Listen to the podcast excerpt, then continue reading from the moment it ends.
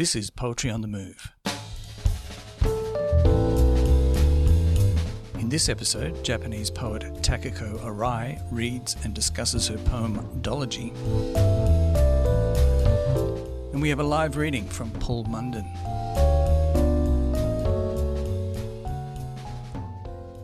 Takako Arai published her first collection of poetry in 1997.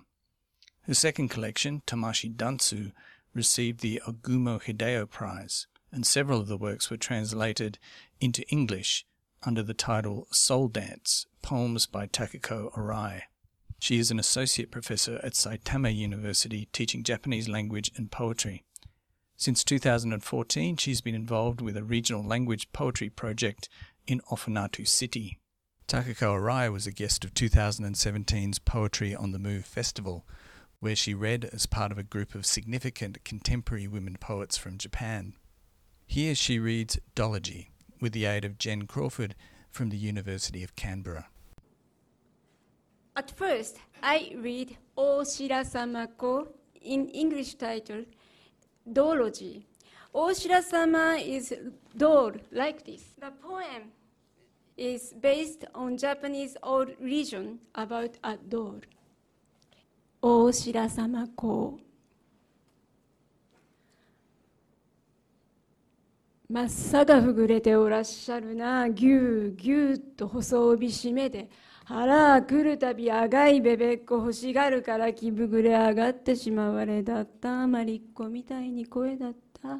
大白様は裾めぐりゃ匂うがやにしめたみたいにしょぼだれだ。何枚も何枚も。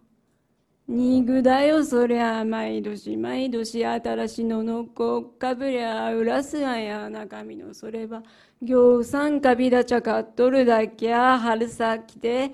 ごめとるぎゃほろほろほろほろなにかいこのすば汁だもの肉汁だものにおうがよ。絹井戸は。静止工場さ行ったごだねえのすか。花っぽひつくどまい玉は。川だもの生川だもの湿気て腐れやけるんべやししむらさお白様はミイラでおらしゃるがお蚕の。お白様はミイラでおらしゃるが娘っ子の。Dology. Oh, you're even rounder than I expected, cinched in by a skinny belt. Every spring you need a new red dress, so now you're fat with layers, a bundled up ball. Girl doll. What a stink when your hem's picked up, as if those layers were stewed in soy for days. Layers, layers fraying, and more layers, fresh layers every year. You put on new ones as the ones inside mature, and there inside you tend your many moulds.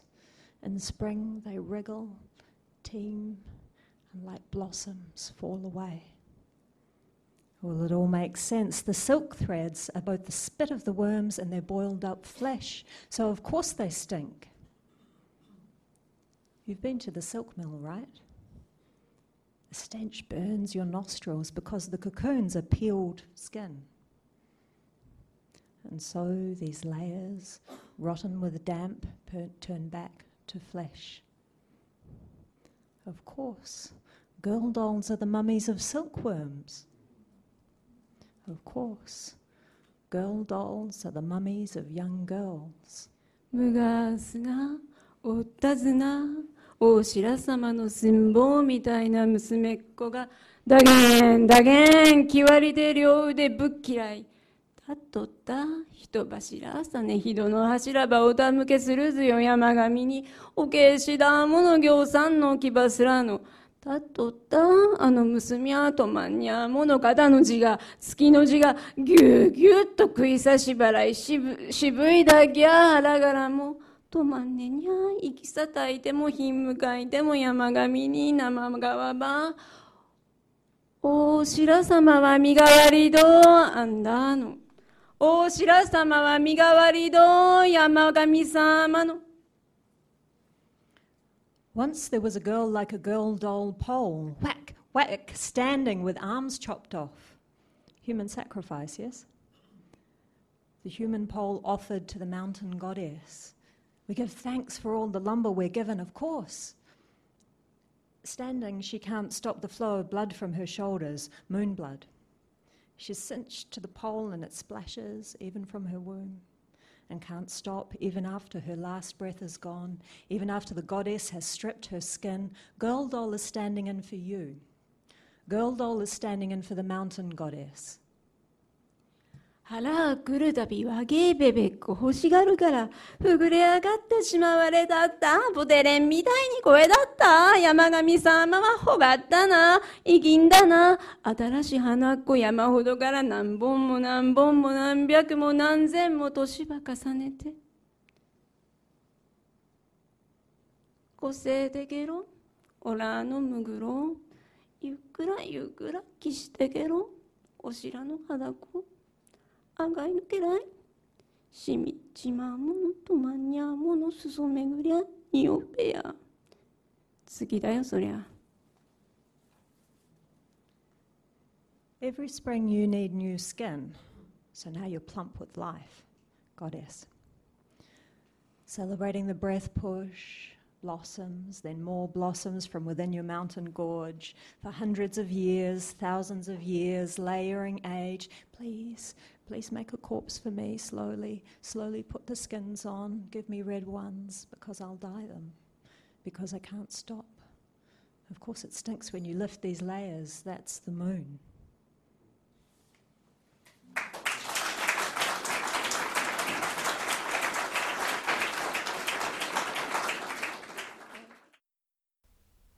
Jen Crawford sat down with Takako Arai to discuss this incredible poem. Translating in situ is Dr. Rina Kikuchi from Shiga University in Japan. Both Jen and Rina have been working together to co translate Arai's poems into English. It's amazing after this time, having spent this time with your poetry, to hear you read this poem, to hear it come alive, to follow along and to hear um, in the Japanese on your in your voice uh, the words that we've been so involved with. it's uh, really tremendous. And I wonder if maybe this is a good place to start. Can you tell us a little bit about that poem, um, how it came to be, what it took you to write that? 大白様の詩を書き始めたのはうーん So before she started to write Oshira-sama, her latest collection of poetry were about the factory girls who were weaving the beautiful clothes. テーマが織物を作ること織物を作る女 And so that was one of her themes. で So she was once she was compiling the, all the poems for the collection called Beton Looms. Um, the earthquake hit Tohoku and it was um, March 19, uh, no, March 2011 and it was it became such a shock for her. And when she started thinking about making a new poetry collection the next her collection and then she couldn't think about anything but something related to Tohoku とやはり自分のえ生まれ育った織物工場の記憶などが so she actually went to Tohoku but wherever she goes her root is so um, closely related to this um, weaving the art of weaving And so even in Tohoku, she was thinking about this weaving and the clothes and what kind of things we wear, why do we wear, and what this actually clothes means to human beings. And then so it was very natural for her to be interested in this Oshirasama dolls because it's made of clothes, it's layer of clothes. And, and then so she started to read about a lot of mythologies about this doll, mm-hmm. the goddess. Mm-hmm. Because weaving is in your family, right? Mm, yes, yes, yes. My family business is uh, textile factory. Mhm. That's fascinating to me. That um, poem, which appears to have nothing to do with the disasters of 2011 on the surface, um, has that connection there. Did you did you have to uh, go through that process yourself, working with this material, which is so um, so physical, uh, so so much in the body, so violent, um, so um, so painful in, う in んまあ、大白様という神様については実は 知ったのはもう So actually, Arai Tekiko met Oshira-sama a long time ago, so she knew it for long. So she has been reading and she has been looking through all the pictures of the dolls. But it didn't become poem for a long, long time. たくさんの民族学の本とか写真とか見ましたけれども、うん、そうそういう意味では準備というのは And actually, when she physically went to Tohoku and get to know people and worked by um, herself on her own foot in a disastrous um, space, and uh, made some friends there by going back there for poetry workshop and things. And those times, the long time preparation, was enough for her できた時はもう夢中だったので、えー その痛みこのこの詩の中の痛みに対して準備をしたわけではなかったと思う。And um, when she realized that almost it was already set in a poem almost fell on her and it came the poem actually itself came to her so she was well prepared when the poem was ready actually for her 詩の方がやってきたという感じだったと思います。That was Takako Arai on Dology.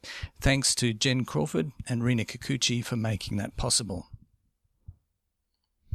For three years, Paul Munden was director of the Poetry on the Move Festival. As well as being a postdoctoral fellow at the University of Canberra, Paul has published five collections of poetry, including Chromatic and The Bulmer Murder, both released in 2017. Last year, we recorded him reading live from his latest collection, Chromatic. I'm going to start with a, a, poem. It's a sonnet that uh, Melinda Smith was kind enough to print in the Canberra Times, and it uh, relates to my very first visit to Australia back in 2008. Um, it's a Sydney poem, I'm afraid, but you can forgive me for that, I'm sure. It's called Four Seasons in One Day. The roof tiles of the Opera House glint like late frost against a midsummer sky. When a, when a sudden wind startles the water, we duck inside. Two Bellinis later, the air is electric, the sky like flint. The spring brides posing on the harbour front hold back their veils and pretend not to cry. When you ask me if I can run, I smile, then kiss you out of the blue and leg it around the famous horseshoe quarter mile of slippery flagstones in the minute before the theatre doors close. The curtain rises on an autumn sunset, serene. You're still standing there, breathless, in the rain. And I'd, I'd, I'd never written a sonnet before last year, um, but Paul Hetherington kind of got us going on a, a project. Unruly sonnets, we were calling them, because we could kind of do whatever we liked with them. And um, in the end, this whole book, uh, apart from the prose poems, and then even one of them, is uh, derived from the sonnet in some way. Um, and this next poem is a, is a, a chain of three. And it's called Country Gardens, which sounds English. Um, it features Percy Grainger, who's a composer I thought was English until I moved here and found out he's Australian. Uh, and um, it, it also mentions uh, another Percy, Percy Thrower, who was a, a, kind of celebrity gardener on the BBC way back. And, and if you see uh, the poem on the page, it's, it's kind of like um, a pianola roll, um, and Percy Grainger was into all that stuff. Percy Grainger, no stranger to the proms, has managed to arrange a last night performance, though he's nowhere in sight. 17 September 1988, some 27 years after his death. The audience fears the worst, but hears the wooden robot punch the Steinway's first pure note only half a beat late, and intrigue sets in as it makes a pretty good fist of the Grieg. But a plastic flower? Standards any lower would make Percy Thrower turn in his grave. The BBC Sound Archive still holds the live recording of when his puff of pipe smoke was enough for a pig to cough on cue for the archers. His later departures show how knowledge is oh so transferable. For BBC, read ICI, commercialism preferable. And what comes wafting across the lawn as the sun goes down on England is the Jools Holland Band on its forest tour circa 2000. A brassy remix of timeless classics, giving us our fix of the dead but not gone. In the central bed, a deep red hybrid musk rose thrives on the mulched decomposition of other lives. Yeah. Thank you.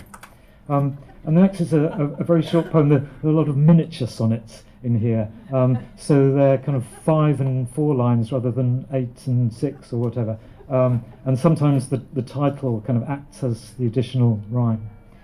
And this, this poem I thought uh, connected with our boundary crossings theme. The Shallows. You break from the company of sharks and swim leisurely to shore. Such a, such a simple task, stepping from one paradise to another. But you falter, faced with picking your way through the shovel nose and cowtail rays that bask in the next to nothing water. There, there are um, quite a lot of characters in this book, um, some historical, some more recent. Um, Shakespeare, Stanley Kubrick, um, Caravaggio, Damien Hirst, and and Sam Peckinpah features large. Um, I spent a rather large part of a whole year of my life writing uh, a screenplay on on on his life, um, which is probably too much time to be honest.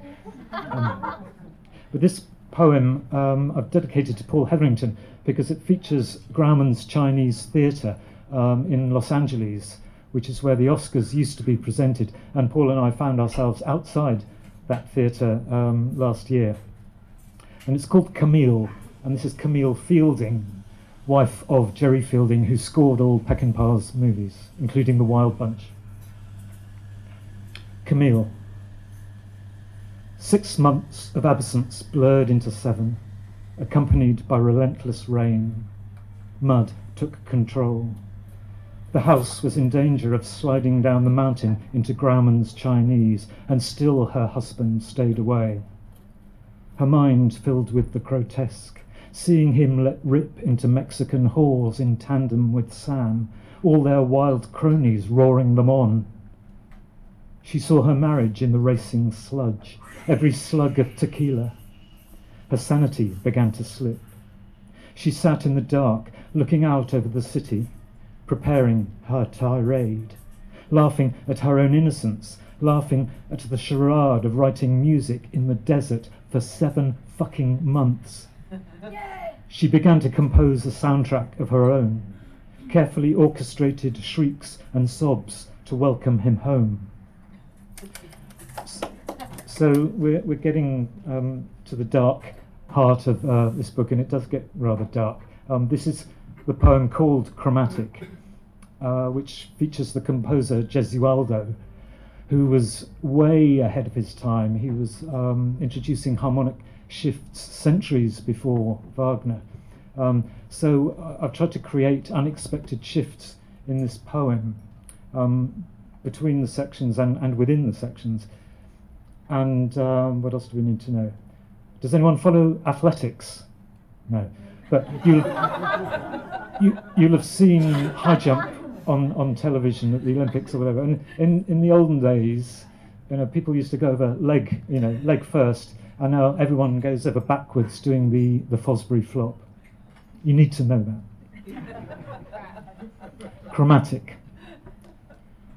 A frisson, discovering the composer was a murderer, Gesualdo, Prince of Venosa. It was thrilling as pornography. Imagine finding your wife in flagrante delicto, and doing the butchery yourself a baby into the bargain, possibly your own. I was just 12, curious to learn how the wife and cousin, Maria d'Avalos, had lost two previous husbands from excess of connubial bliss. I could feel the dark harmonies taking my body to a new, strange place. Each exotic chord change a pass through the arras.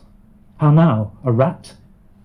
The smell of rotting meat guides a shark to the scene through currents of formaldehyde green, into which, as the protein in its eye will eventually tell, it was born four centuries ago, around the time Caravaggio was on the run for murder and Macbeth in rehearsal. The physical impossibility of death is its secret for as long as another polar bear falls through the ice. Although a fire in the Galapagos saw a near immortal giant tortoise swing through the air like Dick Fosbury clearing the bar with his why not technique that would give everyone the knack. Lucy in Syracuse with diamonds in her skull, singing a modern madrigal even, in, even as a painting lowers her remains into a subterranean vault, bones that will bide their time until her saint celebrity DNA merits a revival. I copy the score in my shaky hand and begin to understand why an artist signs his name in the blood pooling from a prophet's head. So I will just end with a, a, a lighter poem. Um, yeah. this is a lullaby, Venetian lullaby. Um, it's a it's a poem that really wants to be a, a musical book, and it's um, written for my grandson Mattia Zumo. Venetian lullaby. You gaze from your cot at the bell tower of St. Mark's. It seems only yesterday that your mother was as small but tonight she holds the wooden lagoon in her palm, twists the lumpen metal key, winds it tight until the miniature gondolier is released in an operatic mime, gliding under the Rialto Bridge. Our frail memories are in his custody, like a circling dream, and in the minute it takes for him to falter, stall, you fall for his solid, inscrutable charm Steer your own course through our commotions, and let your heavy eyelids close like a secret. Thank you.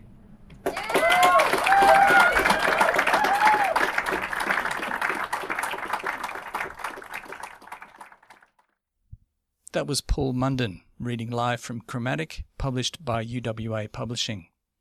This has been Poetry on the Move. This podcast is made possible by IPSI, the International Poetry Studies Institute, and the Centre for Creative and Cultural Research, Faculty of Arts and Design at the University of Canberra. Thanks for listening.